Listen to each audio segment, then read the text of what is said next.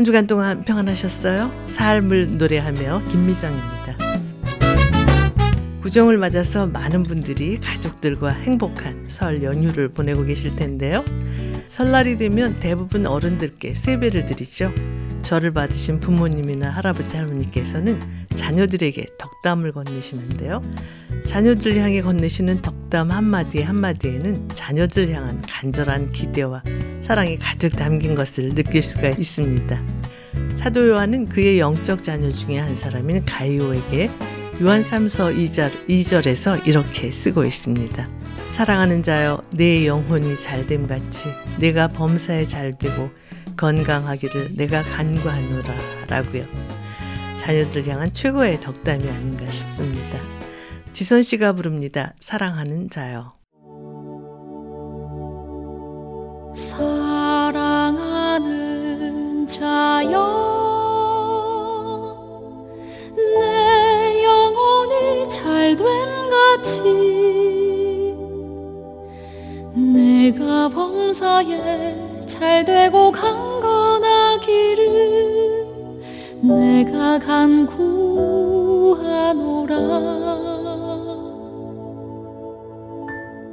사랑하는 자여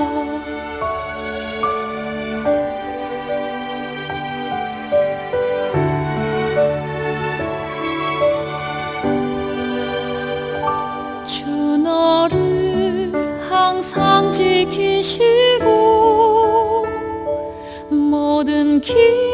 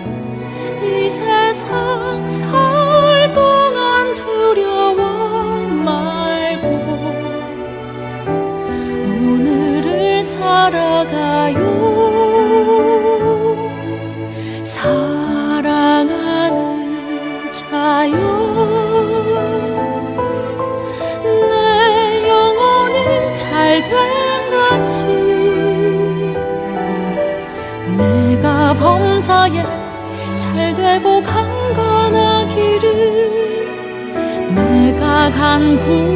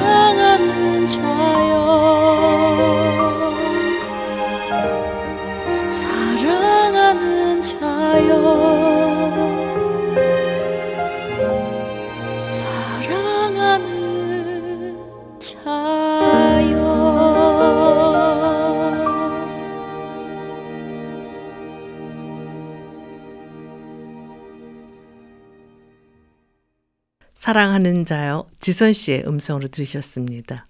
결혼 생활과 관계 건강 강화를 위해 교회를 지원하는 비영리 단체인 코미뉴의 창립자인 JP 드겐스 회장이 보스 싱크탱크인 헤리티지 재단에서 신앙과 관계에 관한 조사 연구 결과에 대해서 논의한 내용을 크리스찬 포스트가 보도했는데요. 드 겐스 회장은 미국에서 교회에 출석하는 교인의 80%는 어머니와 아버지가 결혼 생활을 유지하는 가정에서 성장했다는 결과가 나왔고 이는 설문조사 참석자의 나이와 상관없이 동일하게 나타났다고 밝히면서요. 그는 이번 연구에 가장 주목할 만한 결과 중 하나는 아버지와 친밀한 관계를 갖고 있다고 보고한 성인들이 자신의 부모와 동일한 신앙을 갖고 있다고 보고할 가능성이 25%더 높았다는 것이었다고 밝히고 있습니다. 건강한 결혼과 아버지 주의의 회복이 자녀들의 신앙 회복에 중요한 지표임을 보여주고 있는데요. 전쟁과 자연재해, 전염병 등으로 인해 고통과 두려움 속에서 살아가는 우리 자녀들에게 최고의 유산이 믿음을 물려주는 믿음의 부모로 살아가기를 간구하면서요. 사랑하는 나의 아버지 호산나 싱어지의 찬양으로 들으시겠습니다.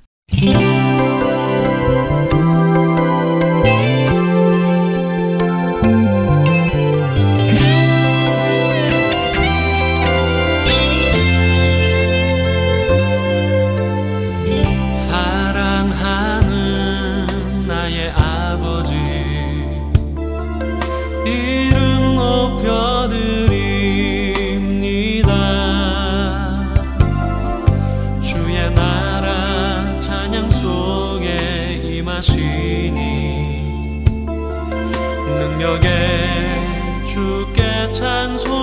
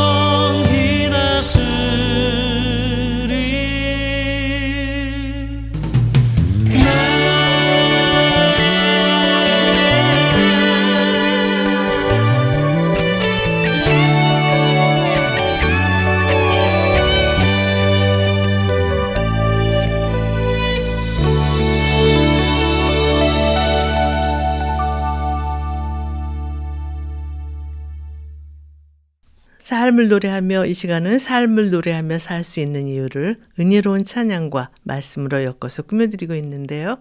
이제 정종원 목사와 함께 코너가 방송되겠습니다.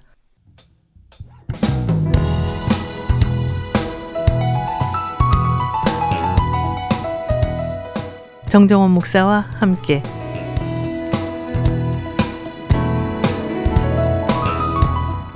신앙생활에 꼭 필요한 주제의 말씀으로 이 시간을 함께 하시는 IM교회 담임이시며 꿈이 있는 자유의 정종원 목사님과 전화를 연결해서 말씀을 나누도록 하겠습니다. 목사님 안녕하세요. 네, 안녕하세요. LA 지역에는 지난주부터 폭우가 계속 내려서 20년 만에 최대 강수량을 기록하고 있는데요. 이로 인해서 산사태와 도로 침수 또 주택이 붕괴됨에 따라서 인명피해도 계속 발생하고 있어요. 목사님 주위는 괜찮으세요? 네, 저희 캘리포니아는 비가 온다는 것은 좋은 소식인데 피해를 입으신 분들에게는 정말 너무 죄송하죠. 음, 특별히 비에 익숙지 않은 지역이다 보니까 항상 비가 올 때는 이 고비만 넘기면 되겠지 하는 마음으로 대처하는 것 같아요. 네. 그러다 보니까는 심각한 지역은 정말 고생을 많이 하는 얘기를 듣습니다. 제 친구 목사님도 사는 지역에 산사태가 날 만큼 심각했다고 들었습니다. 네. 그렇지만 저희가 사는 지역은 비는 많이 왔는데 도로 사정은 그렇게 나쁘지 않았습니다. 네. 이번 어려움을 잘 견디고 통과하시길 기도하겠습니다. 네. 찬양을 듣고 준비하신 말씀을 나눴으면 하는데요. 어떤 찬양 추천해 주시겠어요? 소원의 항구 향기로운 나무의 찬송을 듣겠습니다. 네.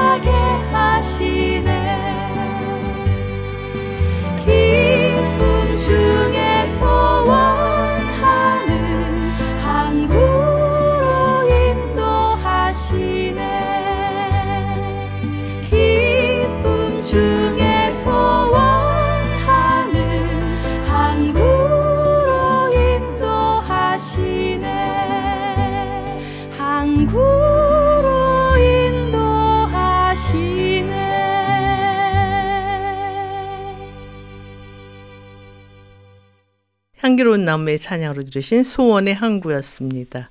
목사님 오늘은 어떤 주제로 말씀을 준비하셨어요? 네, 제목은 폭풍의 교훈입니다. 음. 마가복음 6장 45절부터 52절 말씀을 가지고 여러분과 나누겠습니다. 네. 목사님 오늘 본문이 마가복음 6장 45절에서 52절이라고 하셨는데요. 한번 읽어 주시겠어요?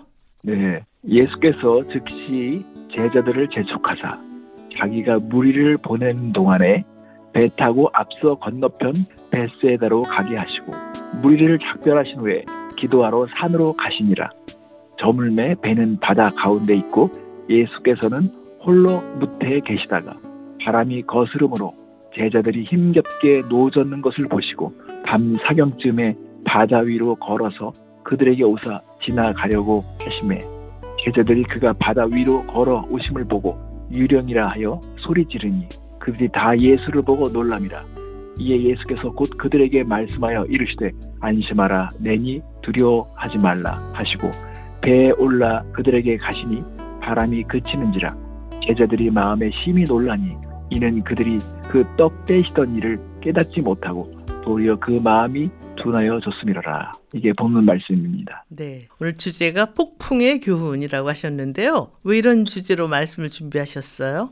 네, 우리가 인생을 표현할 때 여행이나 어떤 항해로 표현할 때가 자주 있습니다. 네. 그러다 보니 인생을 항해하는 중에 어려운 상황을 만나게 되면 이것을 폭풍으로 표현합니다. 음, 올해도 새해가 이렇게 되고 큰 소망을 가지고 시작했지만 또 어떤 사람들은 예상치 못한 어려운 일을 만날 수도 있을 것입니다. 네. 이런 어려운 일을 만나게 되면 폭풍과도 같은 그런 현실과 같기 때문에 정말 힘겹죠.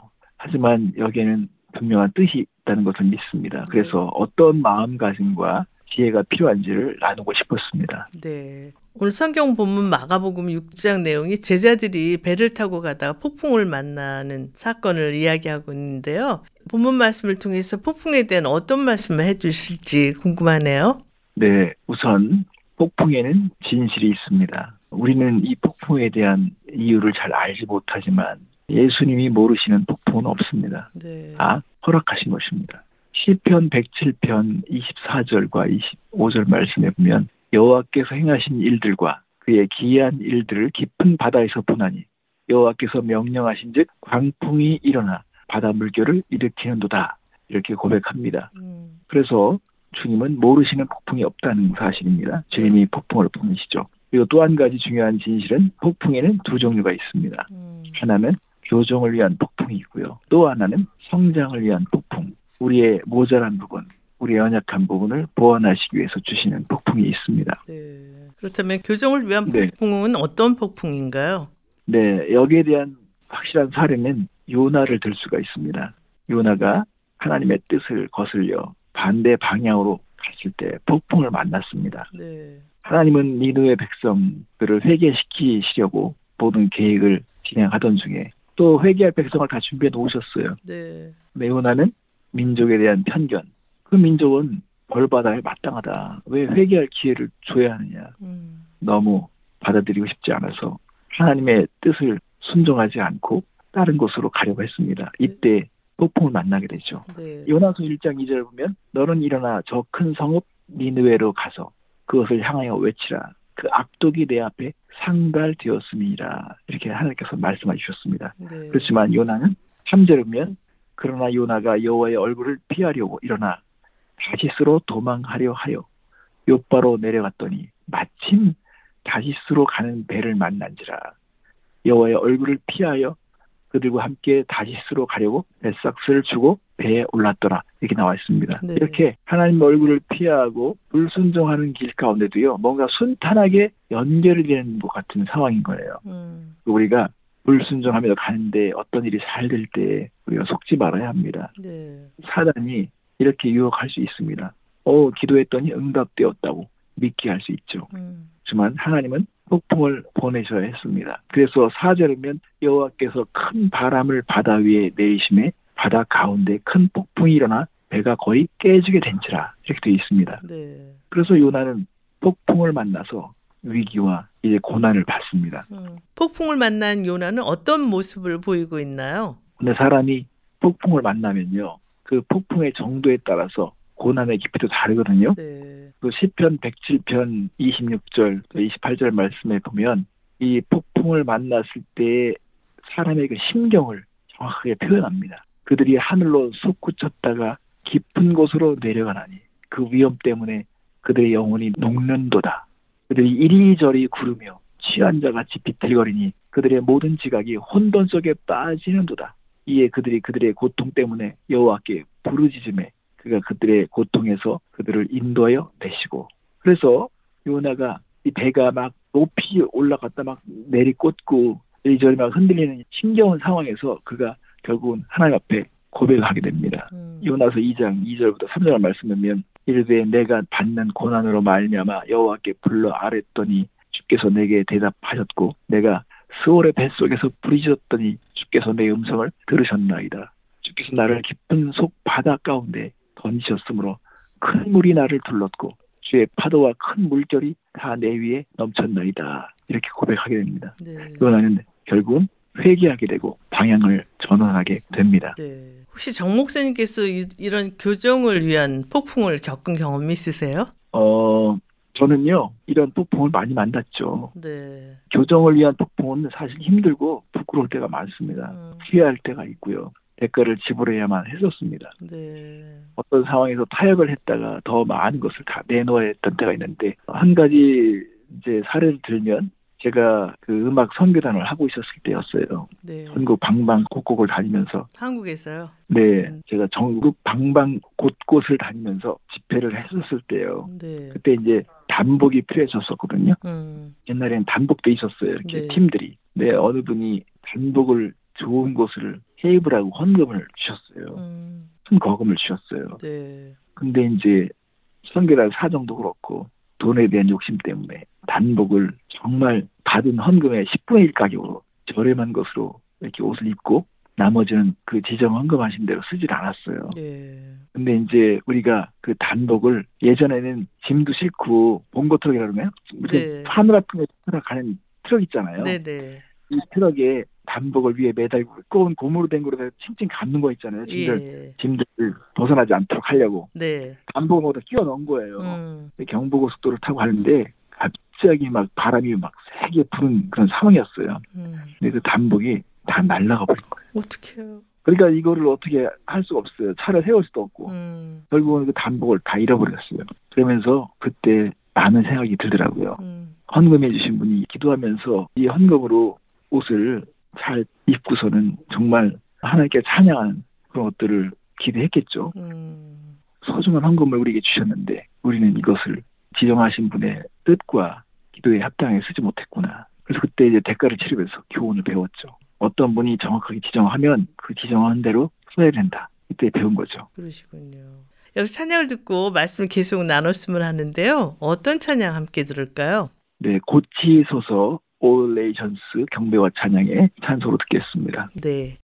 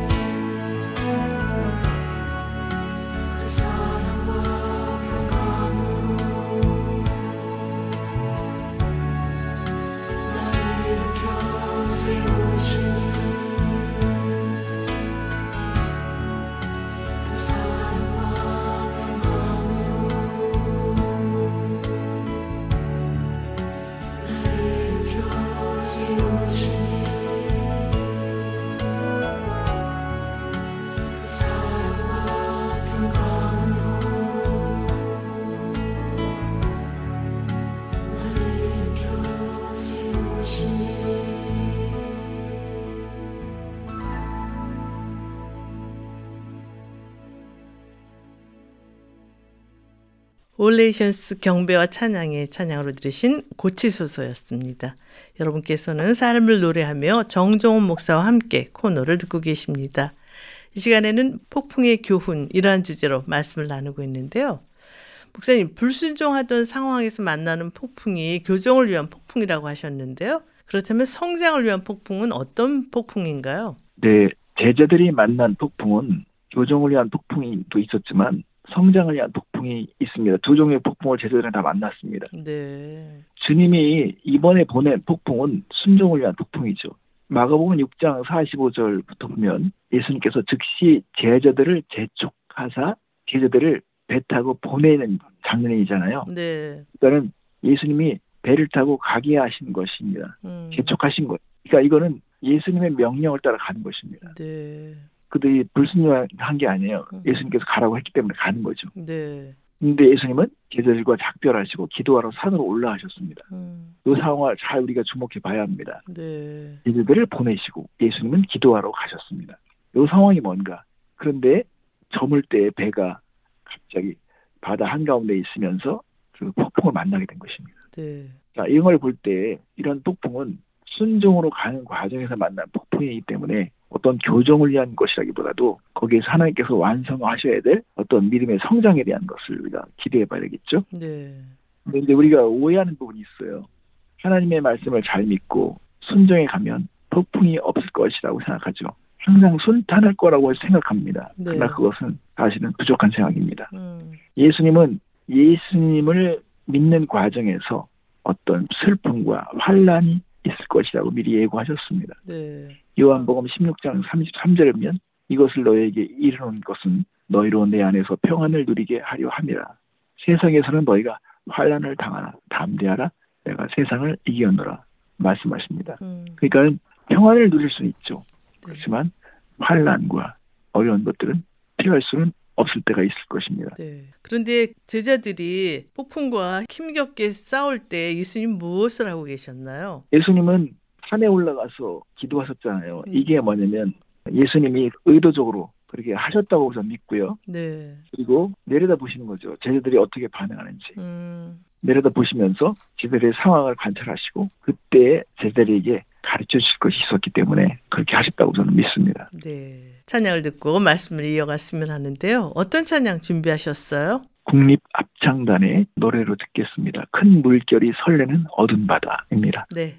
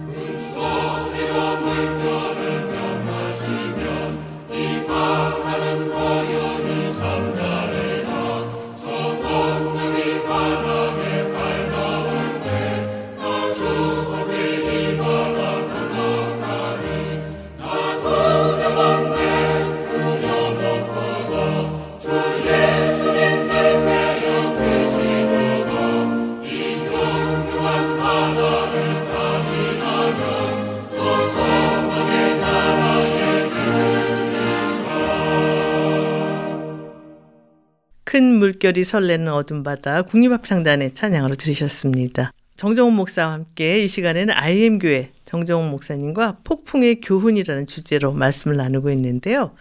목사님, 예수님께서는 이 폭풍을 통해 제자들이 어떻게 성장하기를 원하셨나요? 네, 제자들은 폭풍을 두 차례 만났는데요. 배 안에 예수님이 있을 때 폭풍을 만났고요. 예수님이 배 밖에 있을 때 폭풍을 만났습니다. 네. 배 안에서의 예수님, 배 밖에서의 예수님 이 두 종류의 믿음을 키워야 됐습니다. 음, 마가복음 4장 35절부터 42절 말씀에 보면 그 이전에 배 안에 예수님과 함께 겪었던 폭풍이 있습니다. 네. 36절, 38절 말씀에 보면 그들이 무리를 떠나 예수를 배에 계신 그대로 모시고 가매 다른 배들도 함께 하더니 큰 광풍이 일어나며 물결이 배에 부딪혀 들어와 배에 가득하게 되었더라. 예수께서는 고물에서 베개를 베고 주무시더니 제자들이 깨우며 이르되 선생님이여 우리가 죽게 된 것을 돌보지 아니하시나이까 이렇게 고백하거든요. 네. 예수님께서는 두려움에 떨고 있는 제자들에게 어떻게 말씀하고 계신가요? 네, 예수님께서 깨어서 바람을 꾸짖으시며 바다대로 이르시되 잠잠하라 고요하라 하시니 바람이 그치고 아주 잔잔하여 지더라. 네. 이런 상황에서 제자들에게 예수님께서 꾸짖으십니다. 어째요 이렇게 무서워하느냐 너희가 어찌 믿음이 없느냐 하시니 그들이 심히 두려워하여 서로 말하되 그가 누구이기에 바람과 바다도 순종하는가 하였더라. 그러니까는 예수님이 배 안에 계시다면 이 배에 대한 책임은 이분께 있다. 이분이 주인이시다.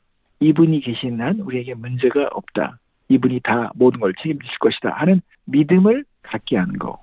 이게 배 안에서 배웠던 것이죠. 네. 그렇다면 배 밖에 계시는 예수님에 대해 제자들은 어떻게 배우게 되나요? 네, 제가 이제 뇌 졸증으로 고생해봐서 아는데요. 네. 그 신경에 대한 선이 끊어지니까 팔다리가 데이터를 다 잃어버렸어요. 음. 그냥 데이터가 그냥 그냥 고기 덩어리가 그냥 매달려 있는 거예요. 네. 근데 그 데이터가 전무하니까 새로운 데이터를 집어넣어가지고 정보를 전달해줘야 되는데 이게 근육이 다리가 앞으로 올라가는 것도 근육도 있고요. 다리를 뒤로 제끼는 근육도 있고 다 근육마다 방향과 쓰임새가 다 달라요. 네. 저는 제가 딱 서서 걸어 다니니까는 저는 다 된 줄 알았어요. 음. 근데 의사가 다리를 일자로 걸어보라. 이렇게 일자로 걸어보라는 거는 또 생각해보지 못했거든요. 네. 그때 제가 엄청 당황했어요. 그리고 또 다리를 뒤로 이렇게 제끼는 것은 또 다른 근육이 필요했던 것을 알게 됐어요. 네. 다리가 안 올라가는 거예요. 앞쪽으로는 올라가는데. 그래서 야 이렇게 근육의 쓰임새도 다 다른 것처럼 믿음의 근육도 마찬가지죠. 네. 예수님의 배양의 눈으로 볼 때는 이제는 믿음이 생겼어요. 아, 예수님이 내 눈에 보일 때는 이분만 믿으면 되는구나. 근데 예수님의 배 안에 안 계실 때, 폭풍을 안 났을 때, 이때는 또 다른 문제인 거예요. 네. 이땐 또 다른 믿음을 사용해야 되는 것입니다. 음. 지금의 상황은 예수님이 배 안에 계시지 않았습니다. 자, 그러면 이때 그분이 보내셨다면 이 상황을 아실 것이라는 믿음, 책임이 그분께 있어야 된다는 그런 믿음을 가져야 되잖아요. 네. 근데 예수님이 그래서 도와주시려 다가오십니다. 49절, 10절 앞절을 보면 제자들이 예수님이 바다 위로 걸어오심을 보고 유령이라 하여 소리 지르니 그들이 다 예수를 보고 놀람이라 이렇게 되어 있습니다. 네. 예수님이 다가오시죠. 바다 위로 걸어오십니다. 그냥 초자연적인 그 능력을 보여주시죠. 네. 제자들은요 즉각적으로 반응합니다. 유령이라고 고백합니다. 유령이라고 소리 지릅니다. 그러니까 배 안에 계셨을 때 예수님께서 바다에게 명령했을 때 바다가 잠잠해졌잖아요. 네. 그래서 그들은 그때 놀라면서 예수님의 능력을 알고 예수님이 어떤 분이신지에 대해서 생각했었어요. 근데 다시 바다 위로 걸어오심을 보면 아 주님이 오시는 걸 하면 환영해야 되는데 이들은 유령이라고 착각하는 거예요. 소리 지르는 거죠. 네. 자, 우리가 이럴 때가 있어요. 예수님을 막 믿기 시작했던 사람들 중에서 갑자기 어떤 어려움이 닥치고 겹겹이 어떤 우환이 닥칠 때가 있어요. 음. 이때 사람들이 이 순간을 중요하게 생각해야 됩니다. 이게 우연이 아니라면 이 상황을 더 적극적으로 배우려고 하고 음. 이 상황에 하나님의 뜻을 배우려고 하는데 거봐 어, 내가 예수님을 믿었 신앙 갖기 시작했더니 무슨 뭐 양심 역사 안 되니 막 이러면서 마치 내가 신앙을 갖게 되면서부터 내 목을 막 조여오고 나를 막 죽이려 오는 어떤 이런 느낌처럼 표현할 때가 있어요. 예. 잘못된 이미지죠. 예, 예수님을 믿는다는 것 자체가 마치 내가 죽을 것 같으니까 믿지 말아야 되겠다는 식으로 포기하는 경우도 네. 있습니다. 근데 주님이 다가오시는 것은 도와주려고 하는 것이고 우리의 음. 믿음을 성장시키려고 하는 것이고 이걸 통해서 우리에게 큰 것을 가르치려고 하는 것이잖아요. 네. 그런데 제자들이 바다 위로 걸어오시는 예수님을 보고 유령이라고 소리를 질렀을까요? 제가 그래서 그거 표현한 거잖아요. 그러니까 사람이 자기 힘으로 어떤 문제를 막 해결을 하다가 다 지치고 너무 힘겨운 상황에서 진이 다 빠진 상황에서 예수님에 대해서 제대로 보이지 않는 거예요. 네. 믿음은 온데가 또 없어지고 도우러 오시는 예수님조차도 그들에게 있어서는 자신을 헤아리고 오는 처럼 그렇게 착각하게 되는 것이죠. 네. 배 안에 있을 때 만난 폭풍은 예수님과 함께 있었고 그 시각은 어두운 시간이 아니었어요. 음. 근데 배 밖에 있을 때 예수님이 배 밖에 있을 때는 어둠의 시각이었었고 그 상황에 예수님이 없었습니다. 네. 자, 이 두 영역과 이 두 상황에서 예수님을 주님으로 고백할 수 있는 예수님에 대한 주제권을 인정하는 것을 이들은 배워야 했습니다. 네. 이런 것이 이제 우리에게 믿음을 성장시키는 것이고 또 온전케 하는 과정이라고 봐야 됩니다. 네. 예수님께서 내니 두려워하지 말라. 안심하라고 말씀해 주십니다. 음. 그리고 예수님의 배에 딱 올라가시니까 상황이 종료되는 거예요. 네. 바람이 그치게 되는 거예요. 그러니까 우리의 인생에서 오는 고난, 폭풍은요, 어떤 목적이 성취되는 데까지만 지속돼요. 네. 그 상황에서 목적이 성취되면 상황이 종료됩니다. 왜냐면 그 폭풍의 목적이 끝났으니까. 네. 그러니까 제자들이 놀라게 됩니다. 이러면서 이들이 배우게 되는 거예요. 자, 성경에서는 분명히 말합니다. 마가복음 6장 52절이면 이는 그들이 그 떡때 히던 일을 깨닫지 못하고 도리어 그 마음이 둔하여졌음이로라 이렇게 말합니다. 네. 그러니까 믿음이 둔해진 거죠. 이들은 오병이어의 떡으로 먹던 그런 기억을 생각해 봤어야 돼요. 와, 예수님은 능력자시구나. 하나님이시구나. 그리고 배에서 겪었던 그런 걸 믿음을 더 확장해서 적용해서 믿음으로 받아들여야 됐었는데 어떤 상황이 딱 닥치면 갑자기 그 믿음이 둔해지는 거예요. 네. 생각이 안 나는 거예요. 그래서 이런 것들에 대해서 우리가 배워야 됐던 것입니다. 네. 제자들뿐만 아니라 우리가 새- 신앙생활 하면서 이런 폭풍과 같은 어려움이 닥치면 믿음이 둔감해지는 경우가 많은데요. 그 이유가 무엇이라고 생각하세요? 네, 사람이 제자들처럼 너무 두려움에 사로잡히면 막 헛것을 보죠. 음. 그런 거 있잖아요. 막 이렇게 무서운 상황이 되면 상상력이 동원돼 가지고요. 이상한 것들이 막 보이기 시작해요. 무슨 뭐 이렇게 돌 같은 것도 막 사람으로만 인식되기도 하고요. 네. 그렇잖아요. 그러니까 두려움과 걱정이 클때 이런 믿음이 둔감해집니다. 음. 믿음의 감각이 없어져 버려요. 두려움이 너무 크니까. 음. 또 사람이 너무 슬픔에 잠겨 있을 때도 그렇습니다. 네. 예를 들면 막달라 마리아 같은 경우도 그 예수님에 대한 그 사랑을 우리가 헌신을 알잖아요. 네. 근데 예수님이 십자가에 죽으시면서 슬픔에 잠겼습니다. 음. 근데 예수님은 분명히 부활에 대한 약속을 제자들에게 말씀하셨고 부활에 대한 것을 가르쳐 주셨는데도 그걸 믿지 못하는 거예요. 예. 그러니까 예수님이 나타나셔서 여자여 어쩌여 울며 누구를 찾냐 이렇게 말씀하시면 마리아는 그냥 동산지인 줄로만 생각하는 거예요. 음. 제가 당신이 옮겼거든 어디 두었는지 내게 이르소서 그리하면 내가 가져가리다 이렇게 말하는 거예요. 네. 이렇게 믿음이 없음을 우리가 너무 슬픔에 잠겨 있으니까 표현하게 되는 것이죠. 음. 또 하나는 사람들에게 있어 또 치명적인 약점이 있는데요. 너무 친숙할 때 기대를 하지 않습니다. 음. 친숙함이 경멸을 한다는 말이 있습니다. 네. 예수님이 나사렛에서 태어나셨고 나사렛에서 자라셨고 예수님께서 그 나사렛 동네에 너무 사람들이 익숙한 거잖아요. 그죠? 네. 예수님의 고향 사람들은 늘 보았던 예수님이기 때문에 예수님에 대한 기대를 갖지 않았습니다. 음. 마태복음 13장 58절이면 예수를 배척한지라 예수께서 그들에게 말씀하시되 선지자가 자기 고향과 자기 집 외에서는 존경을 받지 않음이 없느니라 하시고 그들이 믿지 않음으로 말미암아 거기서 많은 능력을 행하지 아니하시니라라고 기록되어 있습니다. 네. 이처럼 우리가 너무 익숙하기 때문에 기대하지 않으면 우리는 예상하지 못했던 하나님의 그 계획들을 잘 인식하지 못할 때가 있어요. 그러니까 때로 하나님께서는요 우리에게 익숙한 아내와 남편을 통해서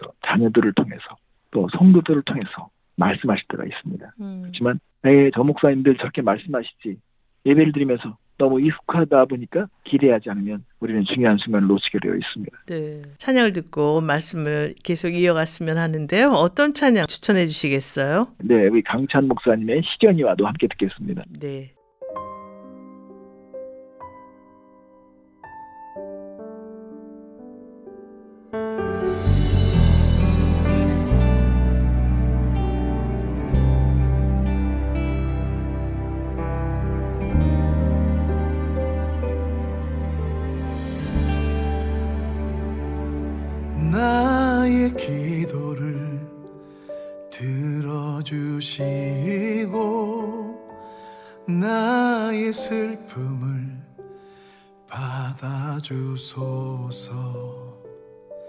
나의 눈물을 닦아주시고 나의 한숨을 멈추게 하소서.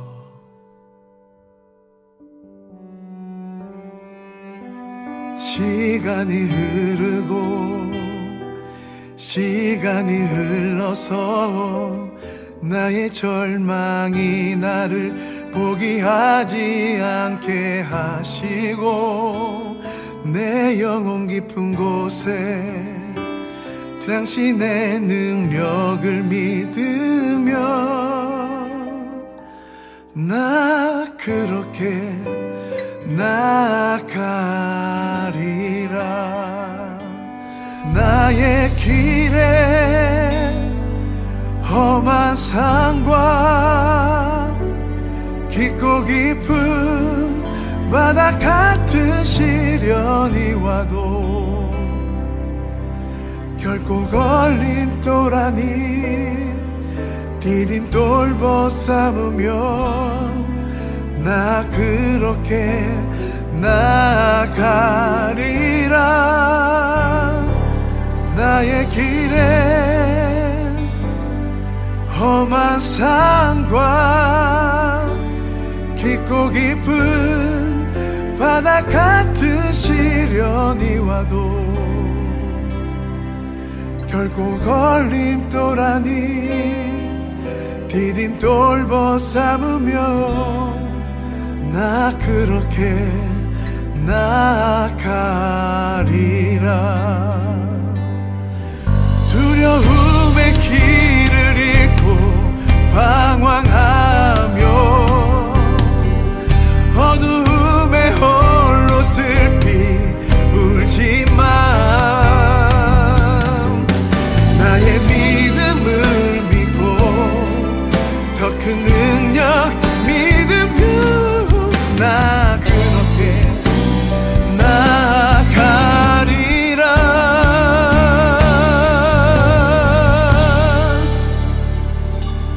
나의 길에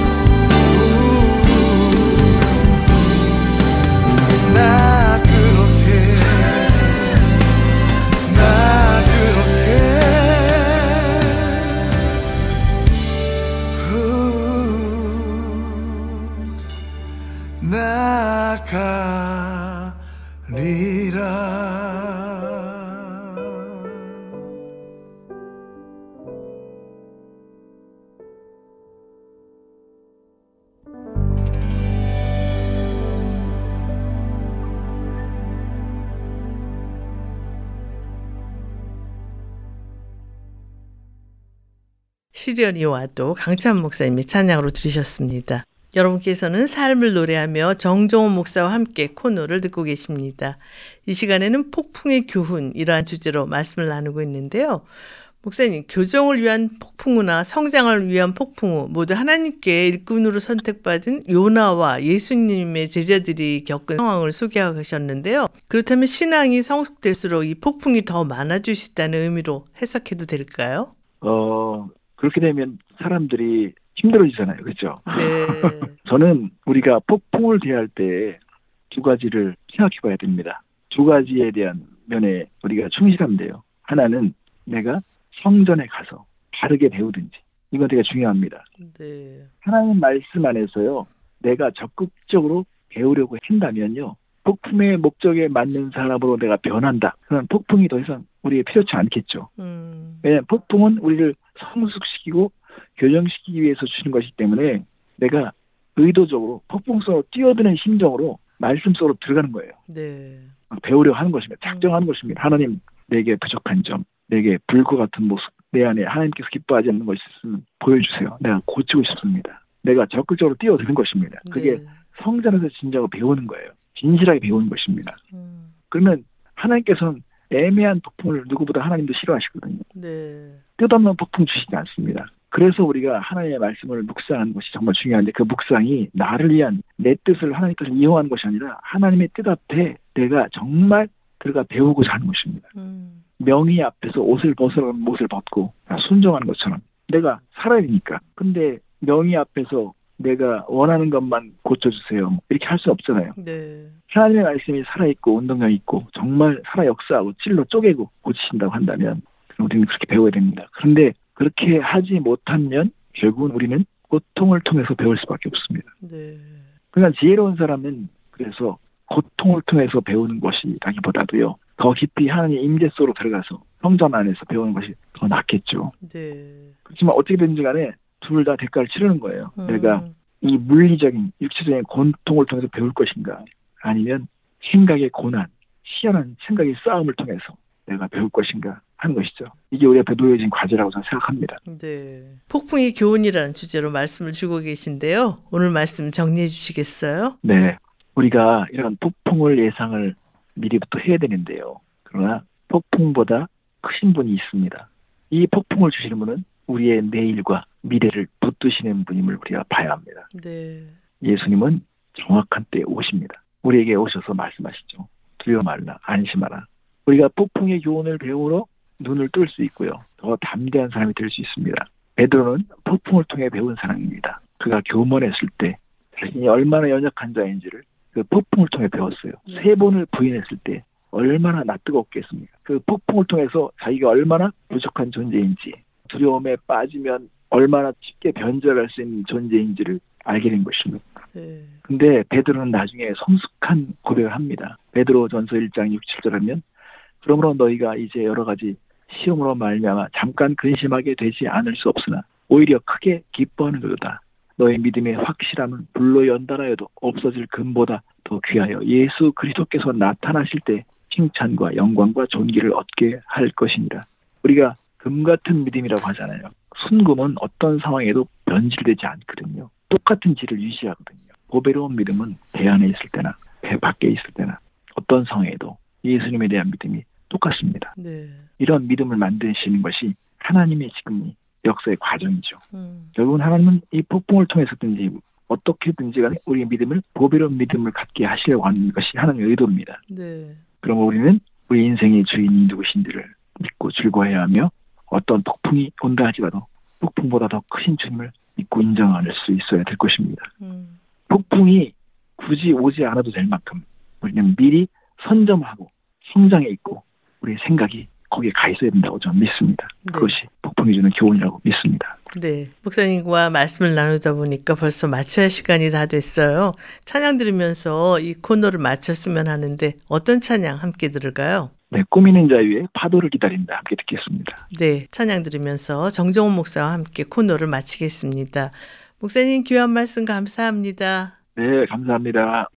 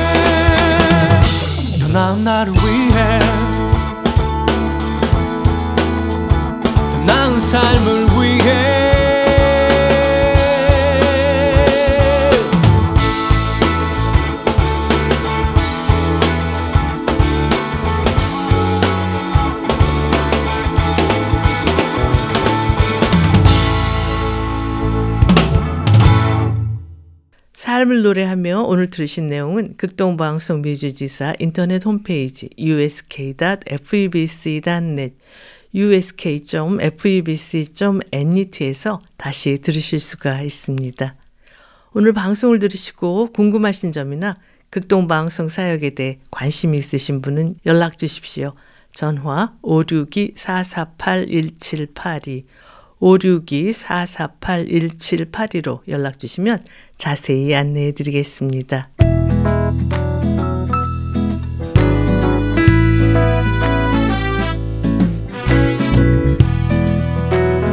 우리가 겪는 폭풍을 통해 하나님의 깊으신 사랑과 뜻을 발견하고 한층 성장하는 우리 모두가 되기를 바라면서요.